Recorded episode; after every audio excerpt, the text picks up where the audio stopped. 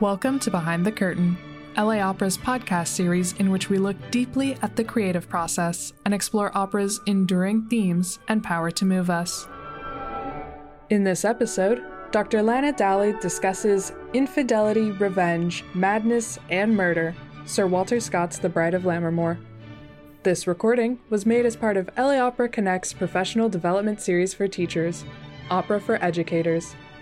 Don't miss Lucia di Lammermoor at the Dorothy Chandler Pavilion this Sunday, October 9th. Tickets are available at laopera.org.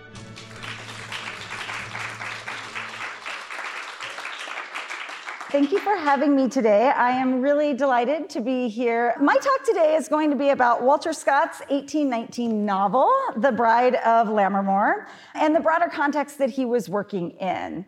As someone who has devoted her life to studying the 19th century novel, I am eminently qualified to say that the 19th century novel is full of weirdness. And The Bride of Lammermoor is no exception. Indeed, it is one odd book, full of mystery and intrigue, infidelity, revenge, madness, and murder but also chock full of Downton Abbey style downstairs scenes of servants talking in thick Scottish dialect about their master's business. The novel has a heavily bifurcated structure, a lot of difficult dialogue, dark prophecies and omens, witchcraft and superstitions, and a complex socio political context. But if you drill down to the good stuff, to the marriage plot between Edgar, the master of Ravenswood, and Lucy Ashton, it is a fascinating story. A story of love and betrayal, of riches and ruin, of ancient prophecies and modern curses. A story that is deeply rooted in Scottish history, but offers manifold possibilities for modern adaptations. For educators, it provides a great case study of how fiction's courtship and marriage plots often function to work out broader cultural anxieties. And for students, it's a terrific example of the modern potential of historical literature. So, before I get into the novel itself, I wanted to give you some background on Sir Walter Scott, who, at the time of The Bride of Lammermoor's publication, was considered the greatest living novelist. Well, I should say most people thought of Sir Walter Scott as the greatest living novelist, but not everyone agreed. At the top of the list of people who didn't agree was none other than the American novelist Mark Twain, who was decidedly not on Team Walter Scott. And here's what he had to say about him in his 1883 book, Life on the Mississippi. It's kind of a long quote, but I promise you it's worth it. Then comes Sir Walter Scott with his enchantments and by his single might checks this wave of progress and even turns it back, sets the world in love with dreams and phantoms, with decayed and swinish forms of religion, with decayed and degraded systems of government, with the sillinesses and emptinesses, sham grandeurs, sham gods, and sham chivalries of a brainless and worthless, long vanished society. He did measureless harm, more real and lasting harm, perhaps, than any other individual that ever wrote. Most of the world has now outlived good part of these harms, though by no means all of them. But in the South, they flourish pretty forcefully still. Not so forcefully as half a generation ago, perhaps, but still forcefully. There, the genuine and wholesome civilization of the 19th century is curiously confused and commingled with the Walter Scott middle aged sham civilization. And so you have practical, common sense, progressive ideas and progressive works mixed up with the duel, the inflated speech, and the jejune romanticism of an absurd past that is dead and out of charity ought to be buried. Sir Walter had so large a hand in making Southern character as it existed before the war that he is in great measure responsible for the Civil War. It seems a little harsh toward a dead man to say that we should never have had any war but for Sir Walter, and yet something of, of a plausible argument might perhaps be made in support of that wild proposition. End quote. Twain, of course, was a satirist, but his criticism of Sir Walter Scott was very real. Twain worried about Scott's romanticization of the good old days and feared that American readers of Scott would aspire to an aristocratic life that is directly at odds with American democratic ideals. Twain went so far as to coin a phrase, Sir Walter Scott disease, presumably code for those infected with aristocratic aspirations, and to name a sinking steamboat in Adventures of Huckleberry Finn the Walter Scott. Oh, the romanticism of an absurd past that is dead that Twain critiqued in Scott's writing is certainly present in The Bride of Lammermoor. In fact, you might argue that that is precisely what holds the novel together and gives it its charm. Before I get to the novel, though, let me tell you a little bit more about Sir Walter Scott himself. We can't let Twain have the last word. Sir Walter Scott was born on the 15th of August, 1771, in Edinburgh, Scotland. This is a picture of the street that he was born on, I mean, a contemporary picture, and the commemorative plaque that now marks his birthplace. Scott was born into a well to do family. His father was part of the Society of Writers to Her Majesty's Signet, which was a private society of lawyers that dated back to the 16th century. As a child, Scott had polio, and it left him with a number of health difficulties for the rest of his life, including difficulty walking, which really bothered him. After finishing school, Scott began practicing law in Edinburgh, and eventually he had a career as an advocate, a legal administrator, and judge. And like many 19th century writers, including Charles Dickens, Scott maintained a day job, a day job, alongside his job as a writer. And this was especially helpful after an 1825 banking crisis in England put him into financial ruin. Scott began writing poetry at the end of the 18th century and began writing his first novel in 1805. He also wrote some short stories, plays, and nonfiction, but he's best known as a novelist. Before he gained a reputation as a novelist, he was a well regarded poet.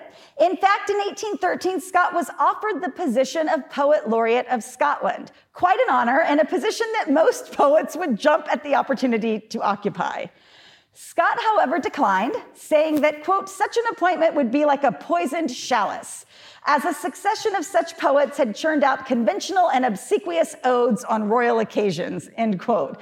So, in other words, he was worried about selling out. His pal, the poet Robert Southey, had no such reservations and gladly accepted the post in Scott's place. There's a lot to be said about Scott's work as a poet, a playwright, and an essayist, but I'm going to stay focused today on his work as a novelist. Scott's first novel, Waverley, was published anonymously in 1814. People pretty quickly figured out that Scott was the author, but he continued to publish novels anonymously for most of his career. Why would he do that? Most of us want the fame that comes with our name attached to the front of a book. It was fairly common, as you may already know, for writers in the 19th century to publish anonymously, especially women writers. Women writers often did so to protect their identity as women and to protect their books from unfair gendered criticism. Jane Austen published all of her books anonymously, and later 19th century writers like Charlotte Bronte, Emily Bronte, and George Eliot adopted male pseudonyms. Scott said he did it as, a, as an experiment, explaining that he thought it was that there was impropriety in someone with his career writing novels. However, scholars are not convinced. Scholars are pretty sure that it was a money making scheme, that he wanted to create mystery around his novels um, and tried to sell more novels accordingly. And it worked. He sold a lot of books, he became quite famous, and he continued to publish anonymously until 1827. Waverley is the first of Scott's historical novels, set just before the Jacobite uprising of 1745 and it's regarded as one of the first, if not the first, historical novels in the English language. It was a huge critical and commercial success and set Scott's subsequent writing career into motion.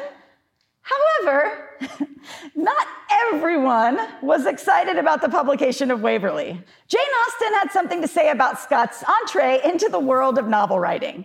Walter Scott has no business to write novels, especially good ones. It is not fair. He has fame and profit enough as a poet and should not be taking the bread out of other people's mouths. I do not like him and do not mean to like Waverley if I can help it, but fear I must. As my teenagers would say, Sir Walter Scott had some high profile haters in his time. But Austen's censure certainly did not slow Scott down. 26 novels were eventually published within the Waverley Novels series. The novels were published anonymously as by the author of Waverley, and that's why they're called the Waverley Novels. They're not necessarily connected in the way that other series, like later series by Trollope, might, you know, the Barchester Towers and those sort of series are. Some of the more famous novels in this collection include Rob Roy, The Heart of Midlothian, Ivanhoe, and The Bride of Lammermoor. The Bride of Lammermoor, as I mentioned earlier, was published in 1819 and was part of Tales of My Landlord, third series, along with a novel called A Legend of Montrose. At the time of the publication, Scott's reputation as a novelist was unparalleled. Scott was famous for creating elaborate frame stories for his novels, possibly to help keep his identity anonymous, but also just because it creates a kind of authenticity to the stories, including introductions that suggest the novels were written by scholars, editors, and interested citizens local to the setting of the novel. The first frame story for The Bride of Lammermoor is like a double frame story. In it, Peter Pattison says that he has reconstructed the story from disorderly notes left behind by his now deceased friend, the artist Dick Tinto. And these notes were from a conversation between Dick Tinto and a Lammermoor's farmer's wife. It's very complicated. no, just wait till we get to the summary of the love triangle. Um, so you can see how Scott is using this complex frame story to create a tone of authenticity, right? This is very real. These notes were left behind. This story is real. The second frame story was added in subsequent editions, so not the first edition, and is a rambling introduction by Scott himself, wherein he attempts to delineate the historical origins of the tale while admitting that some critical details have been changed. Both of these frame stories seem to have one goal, and that is to convince the reader that although they are reading fiction, this story is true. Like Waverley, The Bride of Lammermoor is a historical novel. It's set in 1707, right before the Act of Union, two separate legislative acts that joined England and Scotland into the United Kingdom of Great Britain. As I mentioned earlier, Scott is often regarded as the originator of the historical fiction genre. Historical fiction is just what it sounds like fiction that is set in the past. It doesn't need to be set in the distant past, but it does need to be set in some earlier point of history. And most importantly, the historical circumstances of that time need to be important to the story. Okay, so you don't just, a novel set 30 years before, but that doesn't take the context into account, doesn't really count. Scott preferred the genre of the historical novel because it allowed him to explore what he believed to be the universal condition of humankind. He describes this in Waverley, and this is the quote that's up on the slide. Passions are common to men in all stages of society, and which alike agitated the human heart, whether it throbbed under the steel corselet of the 15th century, the brocaded coat of the 19th, or the blue frock and white dimity waistcoats of the present day. So Scott says, we, you know, we're all the same. And essentially, historical fiction gives him the opportunity to imagine how people would have responded to different historical events. And if we harken back to Twain for a minute, historical fiction can also encourage the romanticization of the past. Often, historical fiction looks back fondly on a different point in history and suggests that those were the good old days. And indeed, this is part of the draw. Historical fiction can provide the reader with an escape from their own time and a portal to an idealized past. I always laugh when, you know, there's a lot of fan fiction about the 19th century, and a lot of my students, specifically my women students, like to read it. And they're like, oh, it seems like such a neat time to live. And I was like, oh, no. no, it, it, no you're, you're better now. Um, uh, historical fiction grew in popularity over the 19th century and remains quite popular today. One of the best examples is Diana Gabaldon's hugely popular 10 volume Outlander series, which is now, I think, a television show. The historical context of The Bride of Lammermoor is very important to its larger themes. As I mentioned earlier, it's set just before the Acts of Union that joined England and Scotland into the United Kingdom of Great Britain. While the looming legislation is only mentioned sporadically in the novel, its significance is really more symbolic than literal. The book is not really about England and Scotland joining. What it is about is two families an ancient aristocratic family that's in decline, the Ravenswoods, and a newly wealthy family, the Ashtons, who, is ascending, who are ascending socially and financially. At the beginning of the novel, Sir William Ashton's sharp legal eye, political savviness, and thick pocketbook have allowed him to come into possession of the ancient Ravenswood estate, pictured here in an illustration from the novel, after the Ravenswood, the aristocratic family's carelessness, put them into a debt they couldn't recover from. A fairly common critique of the aristocracy throughout the 19th century, that they're spendthrifts who don't think about the future. The novel thus immediately presents its reader with a tension between old and new, feudal and modern, profligacy and frugality, and superstition and logic. And all of this conflict is embodied within the psychology of the novel's hero. Edgar Ravenswood, the son of the late Lord Ravenswood. Edgar is educated, he's open minded, he's a rational thinker. And yet he is simultaneously very conscious of rank, full of aristocratic pride, and pretty salty about what his family has lost. Throughout the story, he oscillates between his emotional ties to the old feudal system and a rational acceptance of the new order. And like so many 19th century novels, those tensions play out in the marriage plot, which I'm going to spend the rest of the time talking about. And I'm going to first attempt to summarize it for you. So, Edgar Ravenswood, as I mentioned, is the last remaining heir of the Ravenswood family who's lost their ancestral home. He falls in love with Lucy Ashton, who is the daughter of the man who has taken his family home. Lucy is an archetypal heroine. She's young, she's beautiful, she's pale, she's dependent, she's kind, she's patient, and she promotes harmony. Lucy and Edgar fall in love, improbably, after Edgar saves Lucy from a loose, angry bull in the forest. The two seemingly fall in love at first sight as they have remarkably few interactions in the novel before they get married. And this is another, if you've read 19th century novels, you know this is a pretty typical convention of the 19th century marriage plot. The tension Edgar previously felt between his emotional ties to the old world and his acceptance of the new world order are now embodied in Lucy and her father. And Edgar is faced with a troubling choice. He must decide between marrying Lucy and allying himself with her family or renouncing Lucy and taking revenge on her father. Complicating matters further, when Edgar and Lucy visit Alice, an old woman who has lived on the Ravenswood estate her entire life and who feels great loyalty to their family, she warns them in a rather spooky and portentous way against getting married. Days later, she is dead, and Edgar is haunted by an apparition of her. So his internal conflict about marrying Lucy is shaped not just by intellect and emotion, but also ancient superstition. Meanwhile, Lucy's cruel, domineering, and maniacal mother, who's very much a kind of Lady Macbeth figure, has been largely absent from the story because she's off traveling but she returns home to find Edgar staying at the castle and she is not pleased.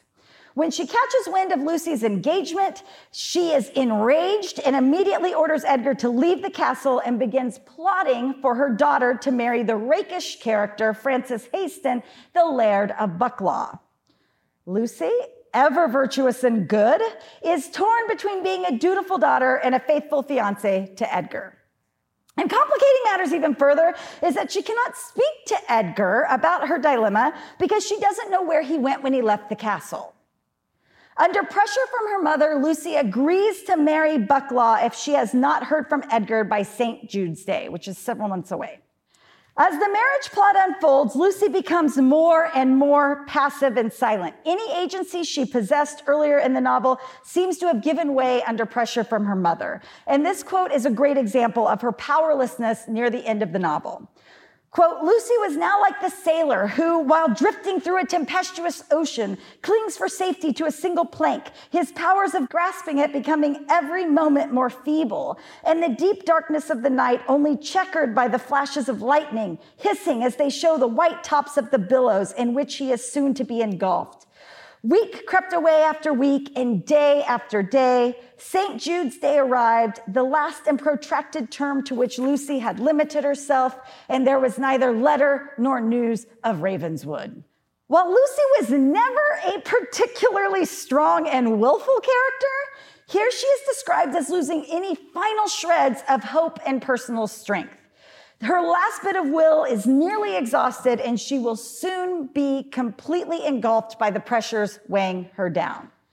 On the day of her wedding, Lucy goes through the motions in a completely docile and submissive way. She's described as suffering herself to be dressed. She claims she doesn't have the will to speak to her brother because her life no longer has pleasure. And she can barely muster the energy to dip her dry pen in the inkstand before signing the marriage contract. When she finally does so, and she's in the act of signing the agreement over her mother's watchful and exacting eye, the hasty tramp of a horse was heard at the gate, succeeded by a step in the outer gallery, and a voice which, in a commanding tone, bore down the opposition of the menials. The pen dropped from Lucy's fingers as she exclaimed with a faint shriek, he has come. He has come. Edgar enters the room at the most dramatic moment possible. So you can see how she, this is Edgar sort of pointing at her, and you can see how resigned she looks. Even though he's just burst into the room, there's no renewal of energy. There's no, she doesn't stand up. She doesn't even faint. She just sits there looking pale and dejected and sort of staring at her lap. Lucy's passive stance here continues throughout the next chapter of the book. As Ravenswood renounces their engagement, he thinks this is what she wants, and she remains almost completely silent, only managing to utter a faltering yes when Ravenswood asks her if the handwriting on the marriage contract is hers. Indeed, the scene is so disturbing to Lucy that she is described as in a state of total stupor when she finally leaves the room and enters her bedchamber. She has become so passive and incoherent that those around her question whether she even understands or remembers the scene with Ravenswood. So she's just completely muted and passive at this point. And this is what makes the final turn of Lucy's story so fascinating. On her wedding night, after a day spent in a nearly catatonic and servile state, she viciously stabs her new husband in an astonishing and remarkable scene. And again, this is a long quote, but I promise you it's worth it. um, so at the beginning of the scene, the marriage celebrations are still going on. The instruments now played their loudest strains. The dancers pursued their exercise with all the enthusiasm inspired by youth, mirth, and high spirits. When a cry was heard so shrill and piercing as at once to arrest the dance and the music all stood motionless. But when the yell was again repeated, Colonel Ashton, Lucy's brother, snatched a torch from the sconce and, demanding the key of the bridal chamber, rushed thither, followed by Sir William and Lady Ashton and one or two others, near relations of the family. The bridal guests waited their return in stupefied amazement. So there's kind of an inverse here. Now the guests are stupefied and can't speak. Arrived at the door of the apartment, Colonel Ashton knocked and called, but received no answer except stifled groans. He hesitated no longer to open the door of the apartment, in which he found opposition from something which lay against it. When he had succeeded in opening it, the body of the bridegroom was found lying on the threshold of the bridal chamber, and all around was flooded with blood. A cry of surprise and horror was raised by all present, and the company, excited by this new alarm, began to rush tumultuously towards the sleeping apartment. When one of the company, holding his torch lower than the rest, discovered something white in the corner of the great old fashioned chimney of the apartment. Here they found the unfortunate girl, seated, or rather couched like a hare upon its form crouched, I should say, sorry. Her headgear disheveled, her nightclothes torn and dabbled with blood, her eyes glazed, and her features convulsed into a wild paroxysm of insanity. When she saw herself discovered, she gibbered, made mouths, and pointed at them with her bloody fingers with the frantic gestures of an exulting demoniac. On her wedding night, Lucy Ashton transforms from an archetypal heroine, that beautiful, docile, sweet woman, to a raving madwoman. She's murderous. She's inarticulate. She's blood soaked. She's demonic. And she's ugly. And interestingly, there are no illustrations of Lucy from this part of the book, which is, I think, kind of interesting because it's such a remarkable scene that you would think we would get a chance to see her, but I think they thought it was too awful to represent. She's nearly unrecognizable throughout the scene. No one, including the narrator, refers to her by name, but only as girl, and they describe her in animalistic and demonic terms. Lucy seems not to be Lucy at all. Lucy Ashton seems to have lost her mind, to have been pushed to the brink of insanity by her lack of personal autonomy, her separation from her true love, and her overbearing mother. Because Lucy was so passive and incoherent in the scenes leading up to the murder, it seems as though she had some kind of psychic break. That she doesn't know who she is, her eyes are glazed and her features twisted into an unrecognizable shape, and that she certainly doesn't know what she did. The perfect woman would not knowingly stab her new husband so violently that the room was flooded with blood, right? Well, I'm not so sure. Lucy has a moment that casts some doubt.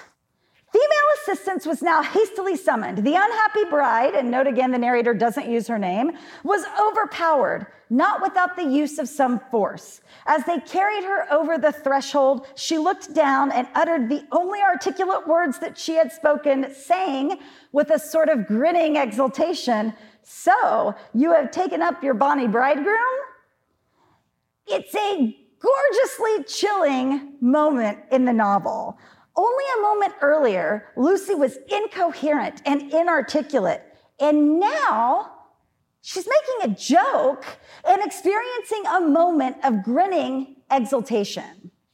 As the women forcefully carry her over the threshold, Lucy recognizes the irony of the situation. It should be her bridegroom carrying her over the threshold, brazenly asks the women, So you have taken up your bonny bridegroom? Suddenly, Lucy seems to know exactly who she is and exactly what she's done. And she seems damn happy about it. So perhaps Lucy was in her right mind all along.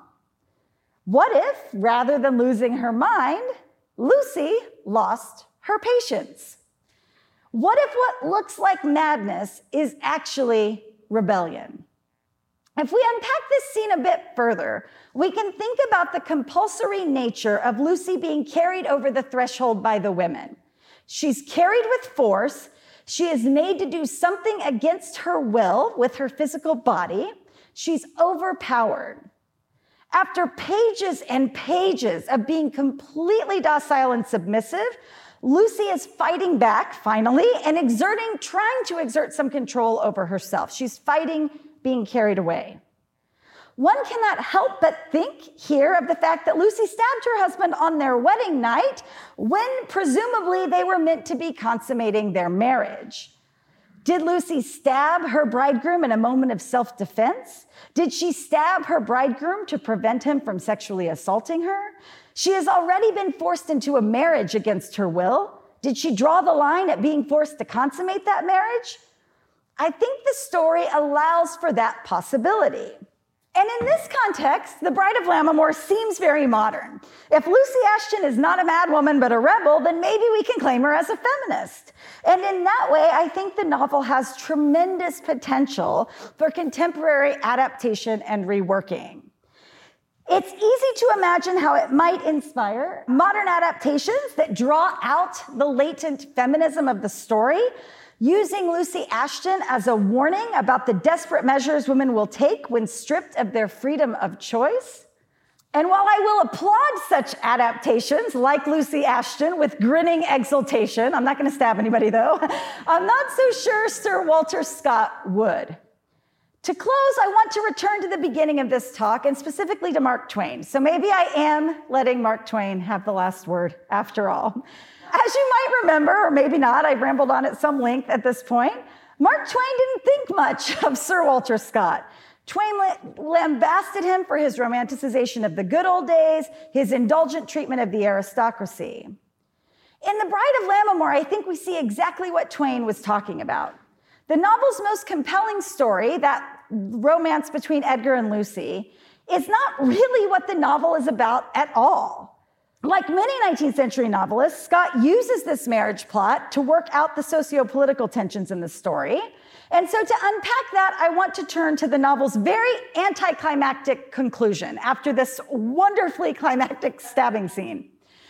Despite his wounds, Bucklaw survives and refuses to ever tell anyone what happened in the chamber. Lucy does not survive long after the attack, and at her funeral, her brother challenges Edgar to a duel to avenge his sister's death. In one final shocking and really weird moment, Edgar and his horse are sort of approaching the duel and they sink into quicksand and are never seen again. it's so weird. I had to like reread it. I was like, no, that's not what I just read, right? like I said, it's quite an anticlimactic final chapter. In the final paragraphs of the novel, after Lucy has died and Edward is drowned in quicksand, two things happen. First, the narrator spends a lengthy paragraph telling the reader about how Caleb Balderstone, this is Edgar's servant and a longtime servant of the Lammermoor family, simply could not be consoled after Edgar's death. Life lost all pleasure when Caleb lost his master. The narrator literally says that even food has lost its flavor for him. And I should mention that Edgar gives him all of his money before he goes to the duel. So Caleb is rich. But life is not worth living when he's not serving the Ravenswood family. Maybe Twain had a point, right? And so within a year of Edgar's death, Caleb dies too. The death of the last surviving Ravenswood heir and his servant marks the end of an era. The new era is marked, and this is the final paragraph of the novel, by the erection of a quote, splendid marble monument, end quote, in honor of the awful Lady Ashton, Lucy's mother, whose monument, the narrator tells us, quote, records her name, titles, and virtues while her victims remain undistinguished by tomb or epigraph, end quote. In the context of these two narrative events, we can reassess the novel's marriage plot and Lucy's rebellion as Scott issuing a dire warning about progress and the destruction of the aristocracy and a desperate plea to stay true to the past. One might imagine an alternate marriage plot where Edgar and Lucy are able to marry, live happily ever after, and quite literally reproduce the aristocracy and ensure its continued existence. But that's not what happens. Lucy is forced into a marriage she doesn't want, so she stabs her way out of it, and the aristocracy, the good old days, end up being the real casualty. For Scott, Lucy's demise has little to do with Lucy or women's subjection or sexual assault, but it does have a lot to do with progressive politics. It's the chickens coming home to roost for Scott. Throughout the novel, Lucy represents the ideal 19th century woman when she transforms at the end of the novel into the demonic person. Lucy's earlier self becomes yet another symbol of the good old days that will be destroyed with progress. Not only will we lose our aristocracy, Scott warns, but we will lose our women, or at least our women as we like them docile, submissive, beautiful, and patient. This begins to sound like a lecture on like modern politics, I feel like suddenly at this point. But I think we can flip the script. I think we can inoculate against Sir Walter Scott disease and celebrate the progressive potential of the story. Women characters in 19th century novels got one of two endings marriage or death. If they behaved well throughout the novel, they were rewarded with marriage. If they behaved poorly, they were punished with death. Lucy gets both. But rather than accept marriage as a reward, she regards it as a punishment and actively seeks out death as an alternative. Rather than reading the ending fatalistically as a warning about the erosion of traditional values, we can read it progressively as a narrative about the urgent need to protect women's autonomy and their freedom of choice. Understanding the historical context of a novel and its author's intentions is a great place to start the interpretive process. Unlike Scott, though, we are not beholden to the past, and we need not uphold it at the expense of more liberating and exciting narrative possibilities. Students often tell me that they can't relate to historical novels, that they don't seem relevant to their lives or their values. I hear this all the time. I think if we open up the exegetical possibilities of historical literature, we immediately make that literature more relatable and more thrilling. If we let a student read Lucy as a rebel and not a victim, I think that might make it a more powerful story for students. Modern interpretations of historical texts, like the production that we're all here to talk about today, give us a surefire way of broadening a text's potential and our students' interest. Thank you. Don't miss Lucia di Lammermoor at the Dorothy Chandler Pavilion this Sunday, October 9th. Tickets are available at laopera.org. If you enjoyed listening to LA Opera's Behind the Curtain, subscribe and leave a rating or review on iTunes, Google Play, or wherever you listen. Don't forget to share this episode with your friends on your favorite social media, and we'll see you at the opera.